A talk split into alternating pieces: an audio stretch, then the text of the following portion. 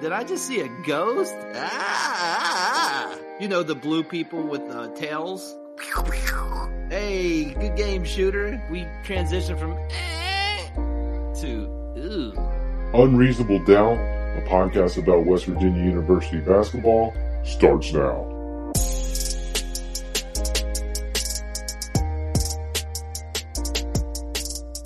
Hello from the studio in Nitro, West Virginia. This is Unreasonable Doubt, a podcast about West Virginia University basketball, part of the Basketball Podcast Network. I'm Josh Witt. Welcome to a very special episode of Unreasonable Doubt. This is episode five. It's the Clemson Tigers game. This is the third place game in the Shriners Children's Charleston Classic in Charleston, South Carolina. Let me get these qualifiers out of the way right off the bat for this very special episode. I've never coached basketball in my life. I've never had a whistle around my neck on a basketball court clapping, not to music, but to motivate, quote unquote, my players to make layups in the layup line. I've never drawn up a play. Like I like to draw up plays in my free time, but I've never done it in a game that counts where if quote unquote my team loses, that goes against my record. I haven't done any of that.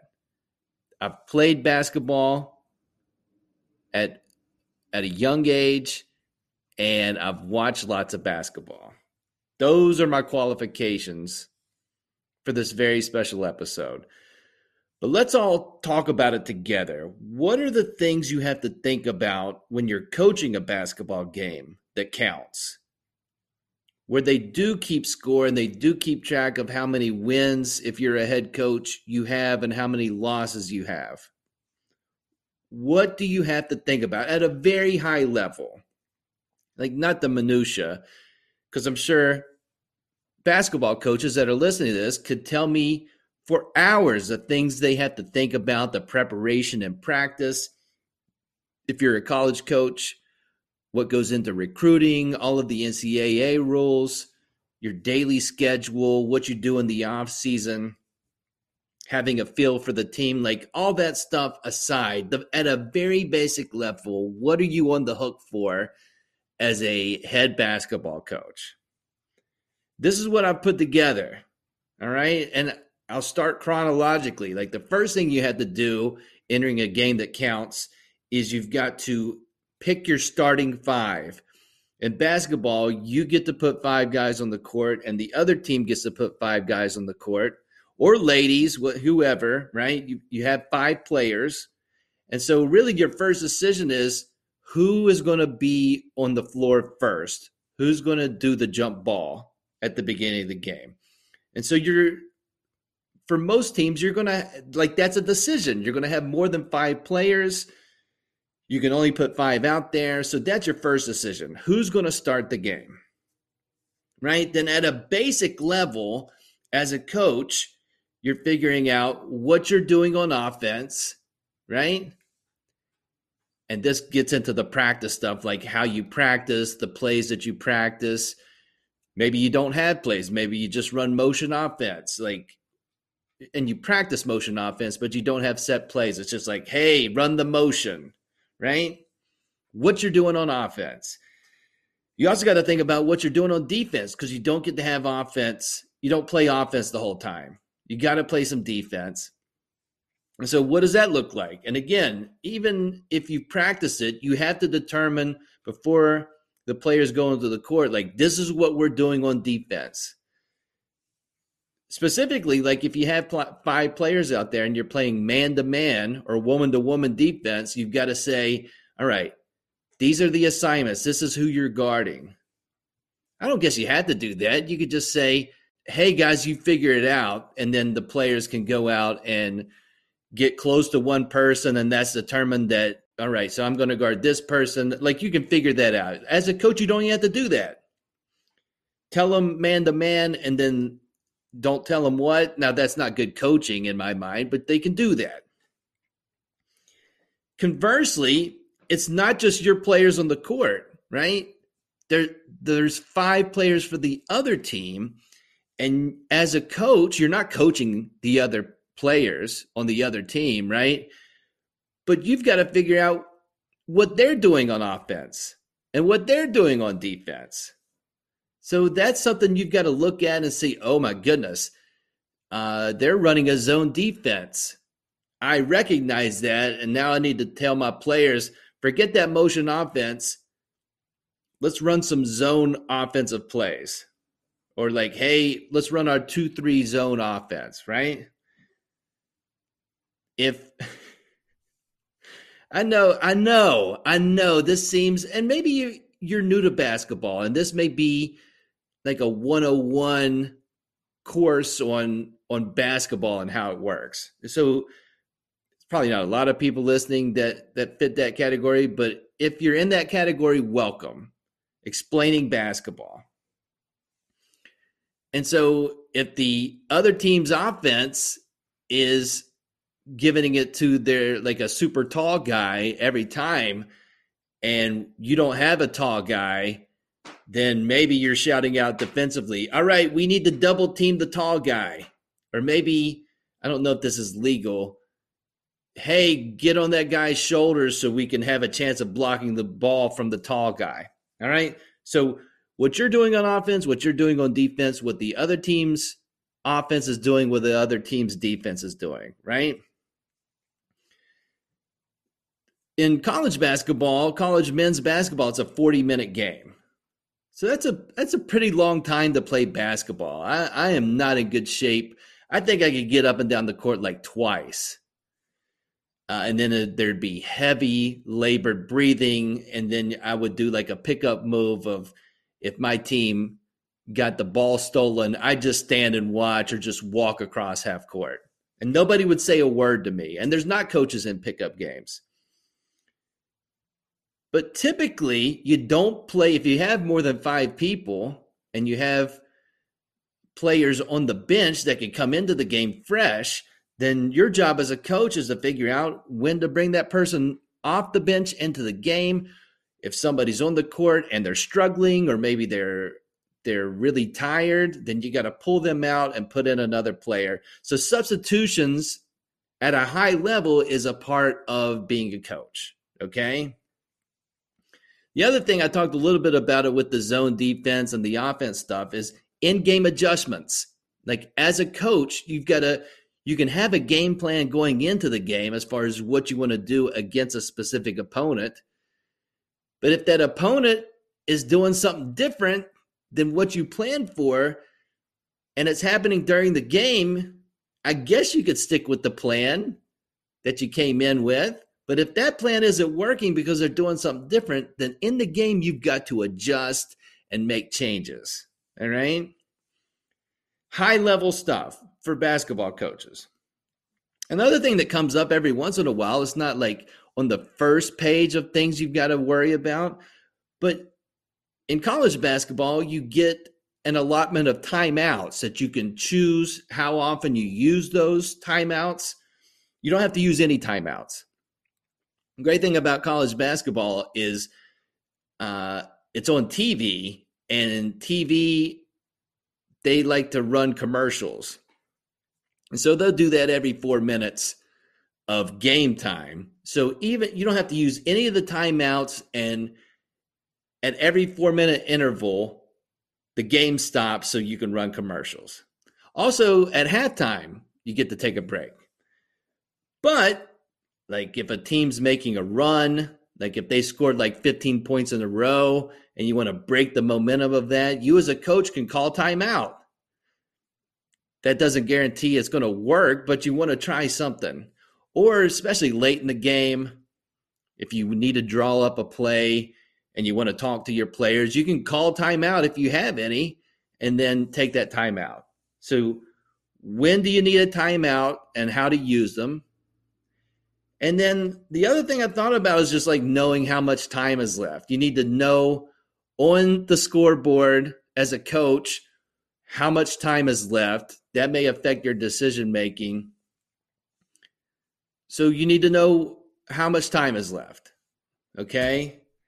And and you want to know other things on the scoreboard too, because that can inform your decisions, right? Like how many you're up by, how many you're down by. So basically the stuff on the scoreboard as a coach, you're responsible for for that stuff and knowing what's happening. Okay? Have I missed anything?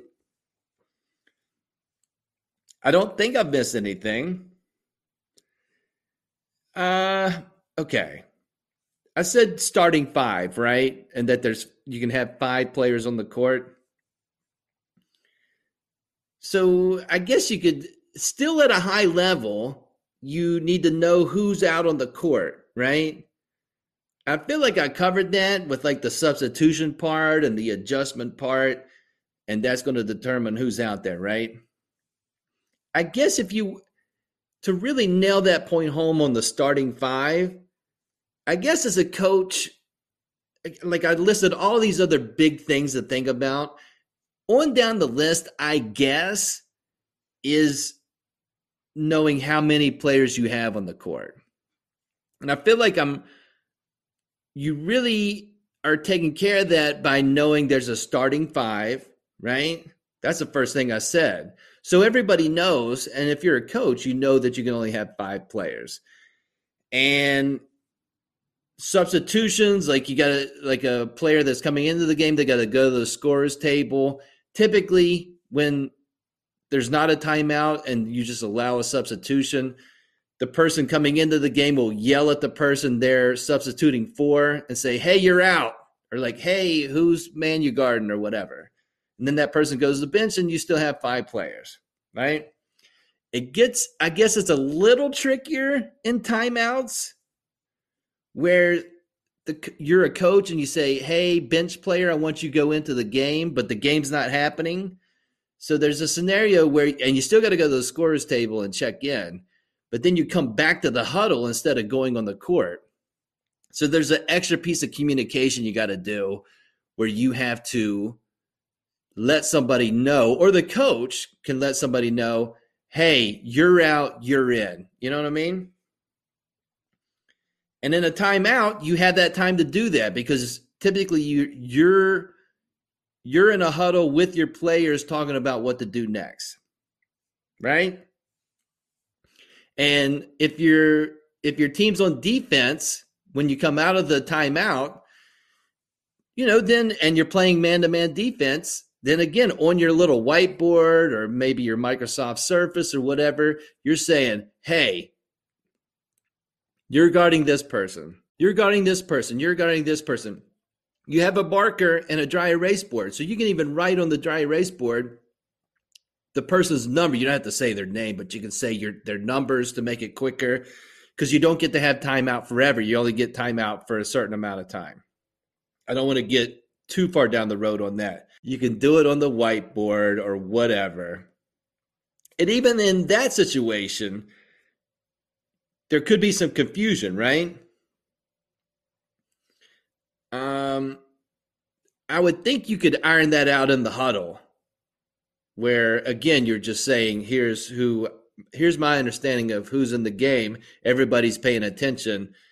If one person went to the scores table and didn't inform the person they're substituting for that they're out you can still get that ironed out in the huddle right? In theory. And you know it could be something where there's not a substitution and somebody thinks they're taking a break. And so you can have less than five players come out on the court. But there's still time to fix it, right?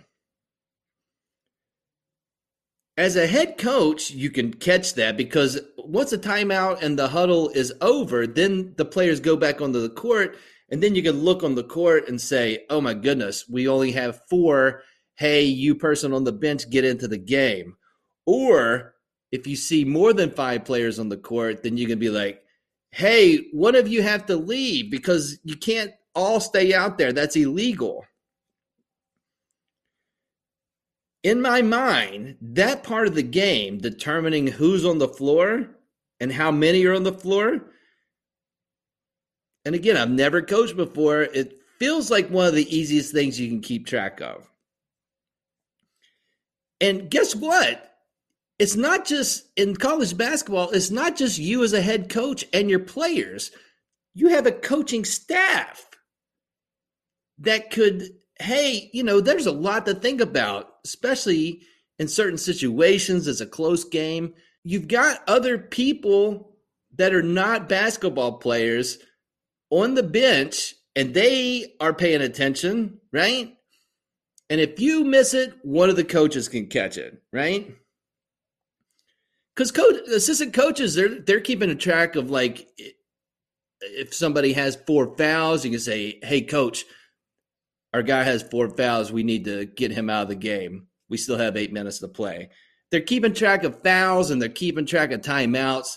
Then I'm guessing they're also keeping track of how many players are on the court. I, I'm assuming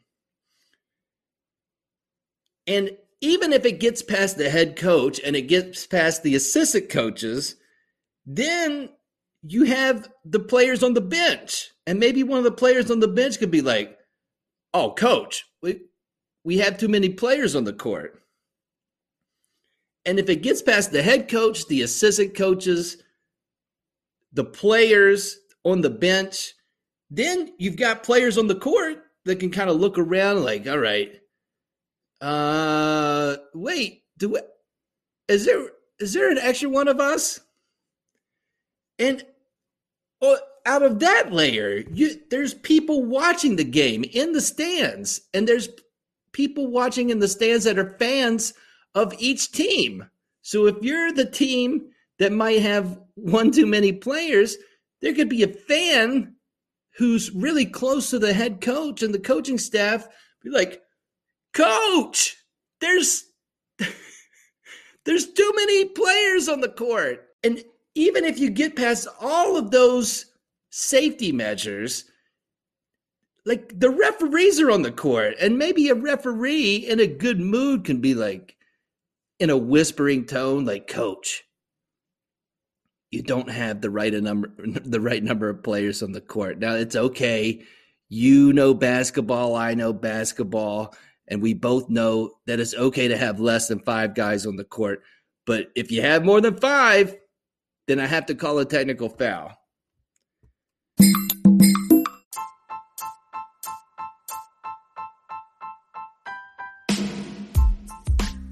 The NHL season is underway, and DraftKings Sportsbook, an official sports betting partner of the NHL, has an unbelievable offer to celebrate the greatest sport on ice. Not you, curling, ice hockey. New customers bet just $1 on any NHL game and win $100 in free bets if either team scores a goal. As long as that red lamp comes on and like the, you know, however they do it, you win $100 if either team scores a goal. If Sportsbook isn't available in your state yet, DraftKings won't leave you empty handed. Everyone can play for huge cash prizes all season long with DraftKings Daily Fantasy Sports Contest. So here's what you need to do.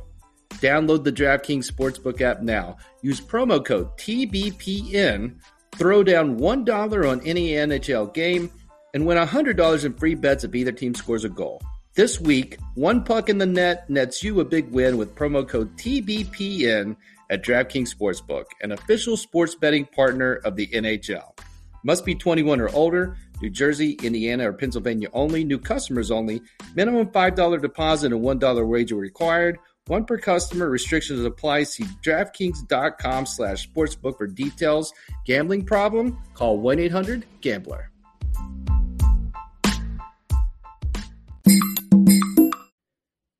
I don't know well, I do know why I've spent so much time on that particular point. Because let me tell you what happened in this West Virginia Clemson game. Okay? let me tell you what's happening. Let me set the scene. I know this is long winded, but it's very important to me to get this out. 17 seconds left in the game. Clemson is down three. And I'd love to tell you uh, how West Virginia got up three because they weren't up in the second half for most of it. They were down. They went into halftime up. Then Clemson didn't miss a shot for a while. All of a sudden, Clemson's up 10. West Virginia comes back. I might get to that at a later point. I may not. Clemson down three, 17 seconds left. They've called a timeout. One of their guys just made two free throws to cut the lead for West Virginia from five to three. Okay. And ESPN, they don't go to commercial, right? So they're focused on the game, and the broadcast shows both huddles. They're showing WVU's huddle for a little bit. They're also showing Clemson's huddle. And when you look at Clemson's huddle, they have a, a typical huddle where the head coach is talking to all of the players, right? And I'm sure the the people that are really focused in are the people who are going to go into the game with 17 seconds left. The camera shows the Clemson huddle one more time briefly, and then they cut to Gabe Osabuohien. And Gabe Osabuohien is close to the West Virginia bench, which is on their side of the court. So Gabe is close to WVU's basket. Okay. And when the timeout ends, the ball is going to be attempted to be thrown in bound from the opposite side of the court. So Gabe is pretty much as far away from the inbound as you could be. But they're focused in on Gabe. this gives a chance for the play by play guy to once again call Gabe the Mountaineer Man, which is not as cringeworthy as our guy last year calling Taz the Tasmanator. But he really was trying to get Mountaineer Man off the ground. I don't think it's going to get off the ground. I don't think it has legs. But again, he's calling him the Mountaineer Man, calling Gabe the MVP. I don't want to get into that anymore. The camera stays on Gabe for quite a while. Okay, so we're talking we're talking 20 to 30 seconds from when the refs have whistled, hey, everybody get on the court, to like in those 20 seconds, they're focusing on Gabe. So much so that Gabe, towards the end of the timeout, and be, when play is going to start again, there's music playing in the gym and he's bobbing his head to it. Like they've they've stayed too long on Gabe, but again, the play-by-play guy's got his mountaineer man bit. Okay.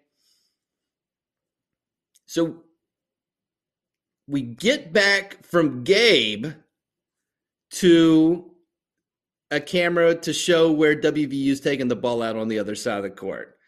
Now, when we're focused on Gabe, I do not see a Clemson player. Okay. So, and that's important. It could be important. Right before the ref is giving the ball to Malik Curry, the screen shows five Clemson players on the screen. And I've talked about it in detail. You can only have five on the court. So the scenario that's possibly in play, right? Because you can only have five, and we've just watched Gabe for 20 seconds and not see a Clemson player close to him, is the Clemson coach is really smart and is really taking a risk here on, you know what? Let's leave Gabe wide open. Let's leave the mountain man wide open on the other side of the court. And maybe the Clemson coach is betting that Malik Curry, he's five games into his experience at WVU, high pressure situation. Maybe he can't make a full court pass over the top to Gabe. And maybe even if he can make the pass, you know, it's going to take a while for the ball to travel to Gabe. Maybe the Clemson guys that are just a little bit behind half court, they can catch up to the play and foul Gabe before he gets a shot off.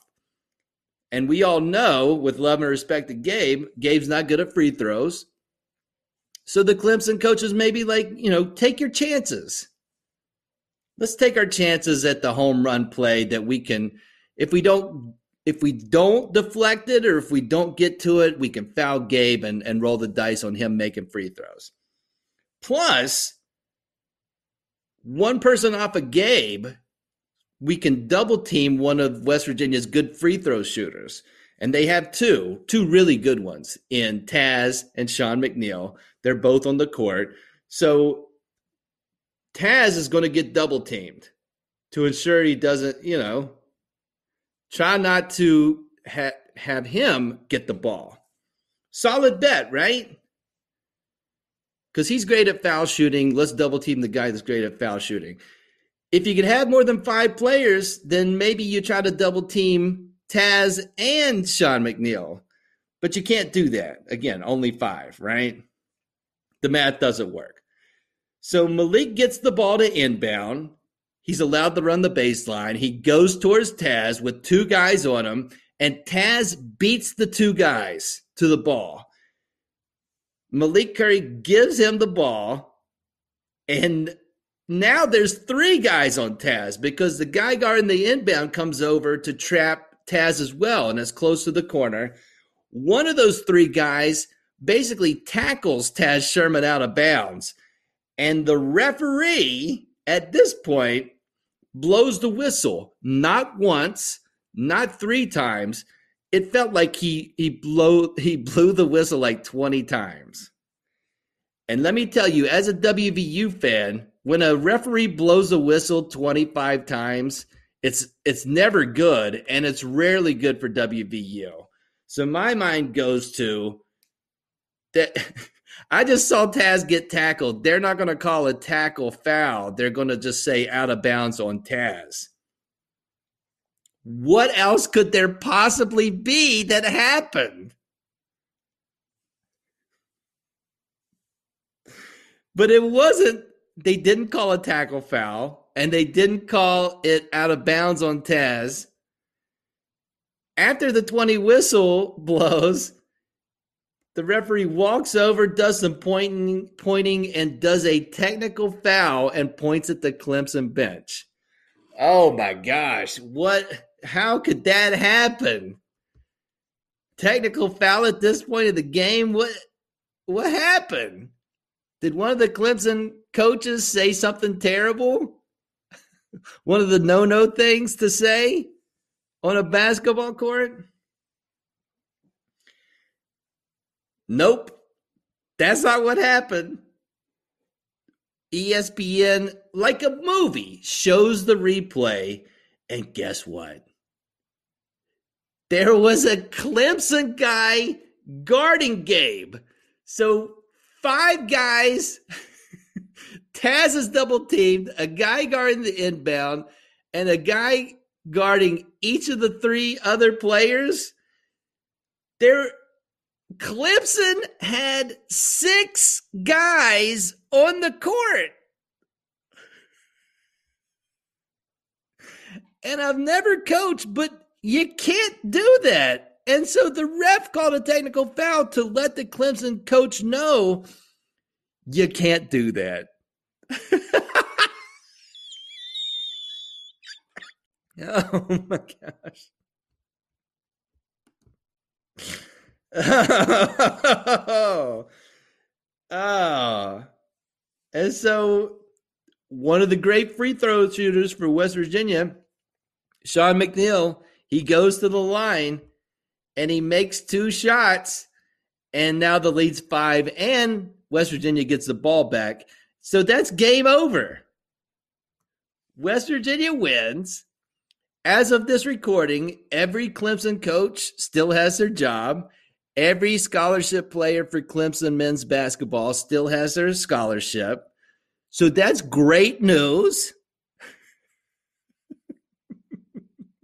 because I don't want anybody to lose their job over this or lose their scholarship over this. That seems like an overreaction. And Huggins, with that play as a big part of the game, Huggins gives us his 904th win. That puts him fourth of all-time Division One coaches as far as on the number of wins he's had in his career and I, this hasn't happened, but it might be in the works. The Clemson coach, any win he's ever had in college gets revoked tonight. And he gets to start at zero. So, by my math, Bob Huggins, 904 career wins as a head coach. Clemson coach, Zero. So thanks for joining me on a special episode of Unreasonable Doubt. the one where I explain to you how insane, how insane it is to have a game decided essentially by one team having six guys on the court for their team instead of five. That's it for this episode of Unreasonable Doubt. Listen on all the platforms or just pick one Apple Podcasts, all the things. Until next time, I'm Josh Witt. This has been Unreasonable Doubt. WVU for the 2021 2022 season. They are four and one.